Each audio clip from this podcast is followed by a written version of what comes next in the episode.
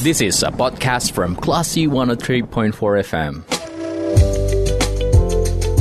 Sumbar melawan Corona, persembahan Yayasan Semen Padang, Semen Padang Hospital, hanya di Classy FM.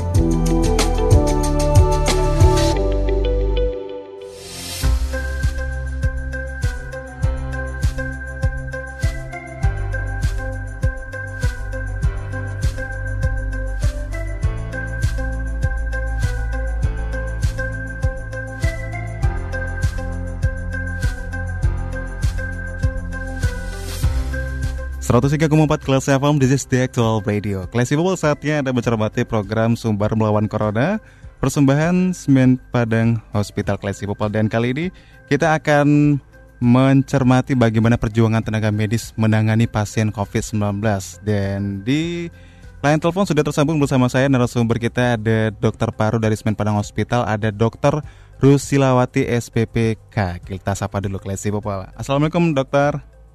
Waalaikumsalam. Kabarnya hari ini sehat dok? Alhamdulillah sehat. Alhamdulillah sehat dok. Nah dok hari ini kita pengen uh, dengar bagaimana sih uh, cerita dokter uh, untuk uh, menangani pasien COVID-19 selama pandemi ini dok. Nah kalau untuk dokter mulai melayani pasien COVID-19 ini sejak kapan dok? Masih ingat bulannya kapan? Mungkin bahkan tanggalnya sendiri dok? Kalau memulai pelayanan ya di bulan dari awal pandemi kita ada pasien pertama itu hmm. adalah sekitar bulan Maret ya di Padang. Hmm. Pasien 01 itu kalau tidak salah sekitar tanggal 20-an Maret. Oh iya, oke. Okay. Dari mulai pasien 01 yang hmm. terdiagnosis di Sumbar itu sudah mulai pelayanan. Hmm. Tapi sebenarnya persiapannya itu sudah jauh sebelumnya. Persiapan seperti apa aja dok? Berarti dok?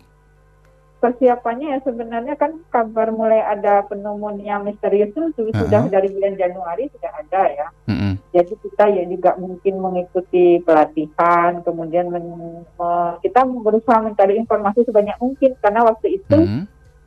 belum sampai ke Indonesia ya. Dan kita juga waktu itu masih berharap sama seperti yeah. MERS itu tidak yeah, sampai ke Indonesia uh -huh. gitu, tapi kita bersiap.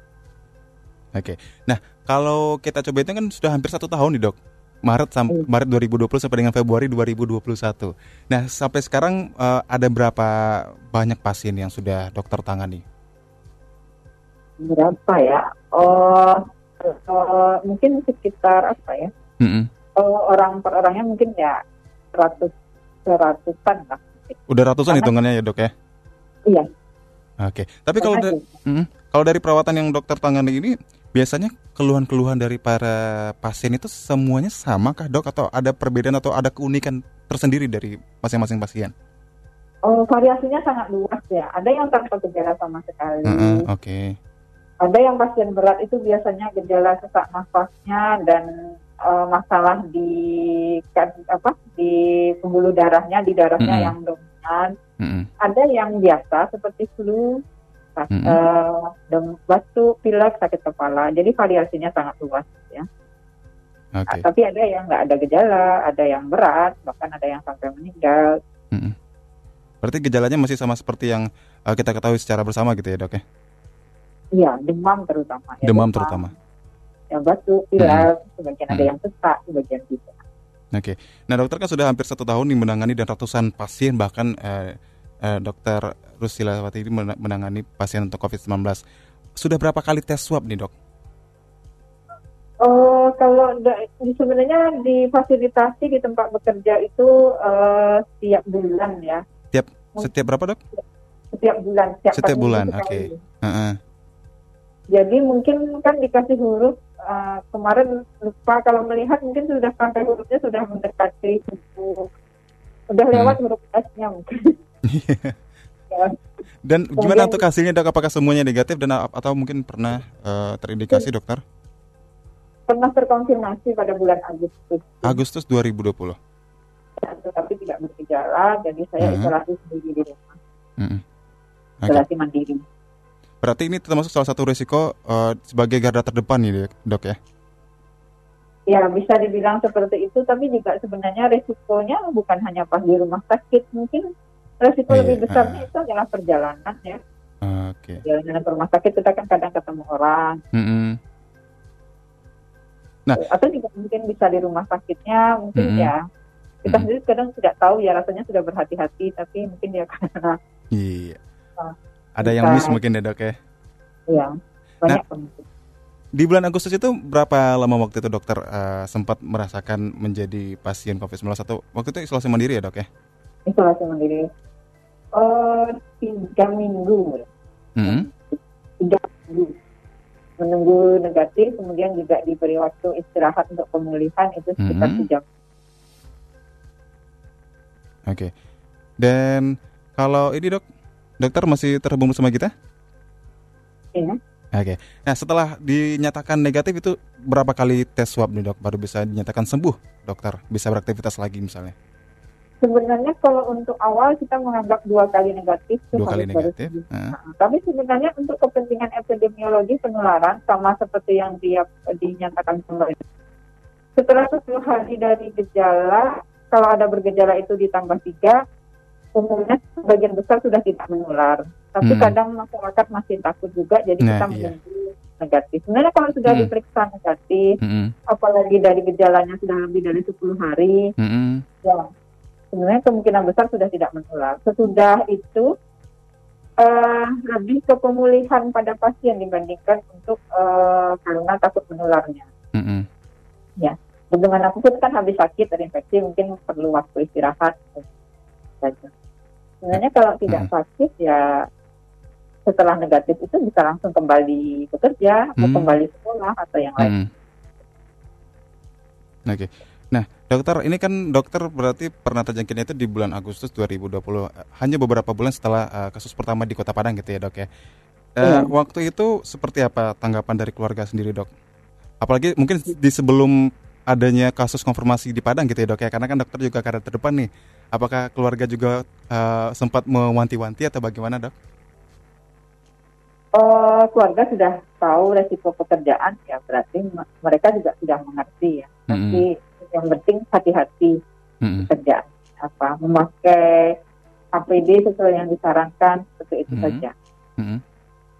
Nah kalau ya kalau keluarga ya biasa aja gitu yeah. karena kebetulan saya juga bergejalanya tidak terlalu maksudnya hampir hmm. dikatakan tidak bergejala jadi ya mungkin enggak, enggak keluarga juga tidak terlalu cemas waktu itu.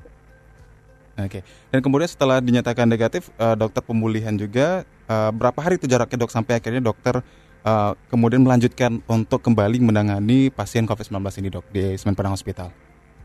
Setelah dinyatakan negatif ya kebetulan hasil keluar itu waktu itu ya pertengahan minggu uh -huh. ya sudahlah dilanjutkan sampai akhir weekend ya setelah itu ya kembali menangani pasien seperti biasa. Oke, okay. tapi tidak ada kekhawatiran uh, tambahan misal misal dok misal kayak uh, merasa khawatir ini nantinya akan kembali terjangkitkah atau risikonya akan semakin besarkah mungkin dok? Iya, rasa khawatir tentu saja ada, tapi hmm. um, kita tetap berusaha sebaik mungkin memakai APD, kemudian ya menjaga kesehatan, istirahat yang cukup. Hmm. Uh, kemudian sekarang ada usaha pemerintah uh, untuk memberikan vaksin ya. Hmm bahkan hmm. pada yang tenaga kesehatan yang sudah pernah terinfeksi ya itu ikhtiar kita ya kita lakukan tapi untuk vaksin karena baru baru mendapat prioritas setelah semua yang belum pernah terpapar mungkin tidak belum dilakukan tapi itu salah satu ikhtiarnya yang pakai APD yang benar mm-hmm. uh, istirahat yang cukup makan yang cukup kemudian kalau memang dianjurkan vaksinasi kita lakukan oke okay. dan dokter sudah uh, divaksin dok kalau untuk COVID-19 ini? Oh, rencana besok. Karena kemarin saya pernah terinfeksi, oh. jadi tidak masuk prioritas utama. Hmm. Yang diprioritaskan adalah yang memang sama sekali belum terpapar. Oke, berarti besok direncanakan gitu ya dok ya? Nah, ya. Oke, dokter, ini kan sudah hampir satu tahun dokter menangani uh, pasien COVID-19 di Semen Hospital dan sudah ratusan bahkan uh, dokter tangani. Uh, bagaimana cara mentreatment uh, misalnya kalau dari COVID-19 ini bagi yang bergejala kemudian yang tidak bergejala apakah ada perlakuan khusus mungkin dok selama melakukan uh, penanganan medis ini? Oh, perlakuan khusus tentu kalau untuk pasien COVID ini bagi pasiennya ya ini perlakuan mm -hmm. Ya bagi pasiennya. Mm -hmm. bagi pasiennya yang jelas semua pasien itu biasanya memang mereka dimasukkan dalam ruang isolasi. Mm-hmm. Jadi itu mungkin perlakuan khususnya terutama yang mereka tidak terlalu berat dan mereka harus diisolasi itu kadang mm-hmm. ya kita harus mengerti juga kalau mereka bosan gitu pada pasien yeah. itu. Jadi ya membantu membesarkan hati lah mereka harus menunggu hasil swabnya negatif uh-huh. ada di di uh-huh. ruang isolasi tidak bertemu dengan uh, anaknya tidak bertemu dengan keluarga yang lain sebenarnya yang paling berat kalau saya melihat itu adalah pasien terkonfirmasi yang uh, yang habis melahirkan. Uh, ada dok? Itu, pernah ketemu dok? ada. Mereka melahirkan. Uh-huh. yang banyak. Mereka melahirkan tapi ternyata mereka hamil. Hmm. dan sudah tiba saatnya melahirkan ternyata masih positif. Mereka positif. Hmm. setelah melahirkan itu tidak bisa bertemu dengan anaknya gitu. Kadang itu memang uh, apa ya? Okay. uh-uh. menimbulkan rasa kasihan juga gitu kan. Mereka sudah mengandung 9 bulan mau ketemu hmm. anaknya ternyata harus diisolasi menunggu hasil menunggu swabnya negatif karena khawatir nanti menularkan ke bayinya. Yeah. Nah, seperti itu yang maksudnya yang agak khusus ya maksudnya mereka ya perlu dihibur perlu diberikan apa ya membesarkan hmm. hati. Okay. Tapi kalau yang khusus yang lainnya ya kalau pasien berat itu kan sesuai dengan atau treatment yang diperlukan. Oke, okay. uh, dokter pernah ketemu mungkin uh, permintaan-permintaan khusus dari pasien misalnya tadi dokter bilang ada yang kangen banget dengan keluarganya. Ada mungkin mungkin uh, pasien yang datang ke dokter kemudian minta tolong terkait dengan uh, pengen uh, ketemu keluarga kayak gitu dok pernah nggak sih dok? Ya, tapi sebenarnya mungkin nanti e, di fasilitas kesehatan biasanya memfasilitasi mereka uh-huh. memang tidak bisa bertemu langsung, tapi dengan apa ya, dengan teknologi sekarang kan bisa video call atau yang uh-huh. lain-lainnya, mungkin seperti itu. Kemudian kami juga biasanya kadang menyediakan waktu untuk uh, memberikan edukasi pada keluarga pasien ya. Uh-huh yang jelas keluarga pasien itu pasti cemas gitu keluarganya tapi dia tidak bisa mereka mereka tidak bisa menunggui tidak bisa itu tuh pasti cemas kondisinya bagaimana mm-hmm. bahkan kadang ada beberapa keluarga yang uh, sudahlah tidak bisa ke rumah sakit karena mereka juga harus isolasi di rumahnya mm-hmm. nah itu tuh sangat sangat berat ya jadi kadang mereka mau minta tolong ke keluarga jauhnya yang mm-hmm. menanyakan kabarnya jadi kita memang mungkin menyediakan waktu untuk edukasi keluarga itu biasanya Maksudnya kalau ada keluarga meminta penjelasan, kita harus menyediakan waktu. Mm. Karena ya, yang namanya orang sakit biasanya kan ya pasti ada yang menunggu, ada yang merawat. Ini mereka iya. sama sekali tidak tahu gitu. Sendirian gitu ya dok ya? yang udah diisolasi mm. gitu kan, mm. pasti mereka bingung. Oke. Nah, terakhir dokter ini kan dokter kan bisa dibilang uh, juga COVID survivor, terus uh, saksi langsung melihat bagaimana perjuangan dari para pasien yang berusaha untuk sembuh. Uh, bagaimana dokter melihat orang-orang di luar sana mungkin yang masih abai dengan protokol kesehatan dok? Bahkan ada juga yang sampai sekarang mungkin jadi nggak percaya. Misalnya nih dok, ada sejuta alasan yang sampai akhirnya masyarakat di luar sana itu ada yang bahkan tidak mau menggunakan masker, tidak mau menerapkan 3M. Apa yang bisa dokter sampaikan dengan uh, dengan hal-hal yang dokter lihat selama ini dok? Ya, mungkin ya di luar sana masih merasa ya COVID, COVID ini konspirasi atau yang lain-lainnya Hmm. Tapi maksudnya uh, mau kita percaya atau tidak, COVID itu tidak peduli kalau kita tertular ya tertular saja. Iya, dok. Kemudian kita uh. juga tidak bisa mengetahui sebelumnya ya, oh ya si A kena COVID tidak apa-apa kok dia tidak bergejala. Tapi -hmm. ketika itu pada diri kita sendiri ya, ada lima persen dari penderita COVID itu yang akhirnya menjadi kritis ya, bahkan bisa sampai meninggal. Hmm. Kita tuh tidak tahu kita akan masuk golongan yang mana. Jadi menjaga kehati-hatian itu penting ya. Hmm. Bisa saja bukan kita yang sakit tapi orang-orang yang kita sayangi. Jadi ketika kita menjaga diri kita, sebenarnya kita menjaga diri kita dan orang-orang yang kita sayangi. Oke, dan jangan sampai karena kita mungkin bisa menularkan orang tua di rumah mungkin yang rentan banget ya dok ya?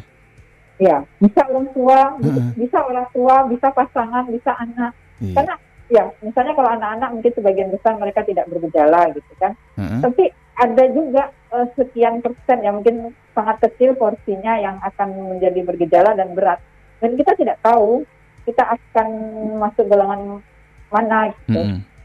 ya oke okay. baik Dokter, terima kasih banyak dokter sudah sharing informasi yang sangat luar biasa. Mudah-mudahan ini juga bisa menjadi uh, inspirasi bahkan juga menjadi uh, reminding lagi buat orang-orang di sana yang masih abai dengan protokol kesehatan ya dok ya. Ya, sama-sama. Oke. Okay. Selamat kembali beraktivitas dokter. Assalamualaikum. Waalaikumsalam. Baik, Classy People itu dia obrolan kita bersama dengan Dokter Rusilawati SPPK. Beliau ini adalah dokter paru di Semen Padang Hospital ya berkaitan dengan bagaimana perjuangan ataupun cerita beliau mengenai uh, menjadi tenaga medis untuk menangani pasien COVID-19 bahkan beliau juga termasuk orang yang uh, menjadi salah satu pasien COVID yang kemudian bisa survive untuk kembali sembuh lagi Classy People. Kalau begitu saatnya saya Radhi Pranata program kita lanjutkan kembali. Terima kasih. Anda sudah mencermati program Sumber Melawan Corona, persembahan Yayasan Semen Padang, Semen Padang Hospital. Anda juga bisa mencermati podcast obrolan ini di www.classfm.co.id atau download aplikasi Class FM. This is a podcast from Classy 103.4 FM.